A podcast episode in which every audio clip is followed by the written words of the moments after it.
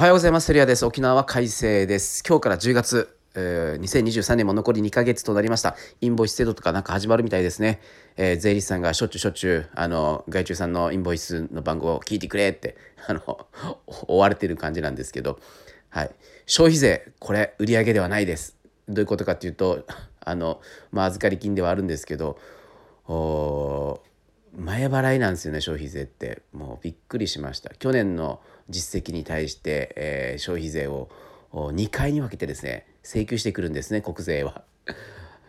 5月にも払ってまだ11月にも払うと。何なのって思うんですけど。でそうすると外注さんも同じように請求書に消費税って書いてるけどこれ払ってなかったっていうのもこれもまたおかしな話ですよね。なのでインボイス制度まあこれはもう当たり前でしょっていう気持ちでございます。はい、えー今期はうちの会社あとまあ下半期が始まったんですけども今期の目標はとにかく営業利益率を上げるっていうことです。売上よりもとにかく営業利益。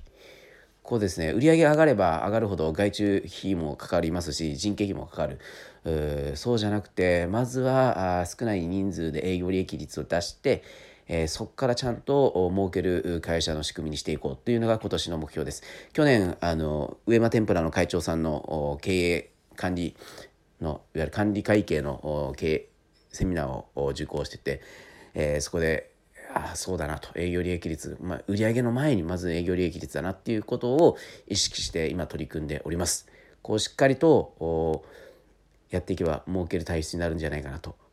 なのでクライアントに対してヒアリングするときに、まあ、聞けるんであれば営業利益率とか粗利率とかそういったものを聞けると提案の幅が広がると思いますので、えーぜひ、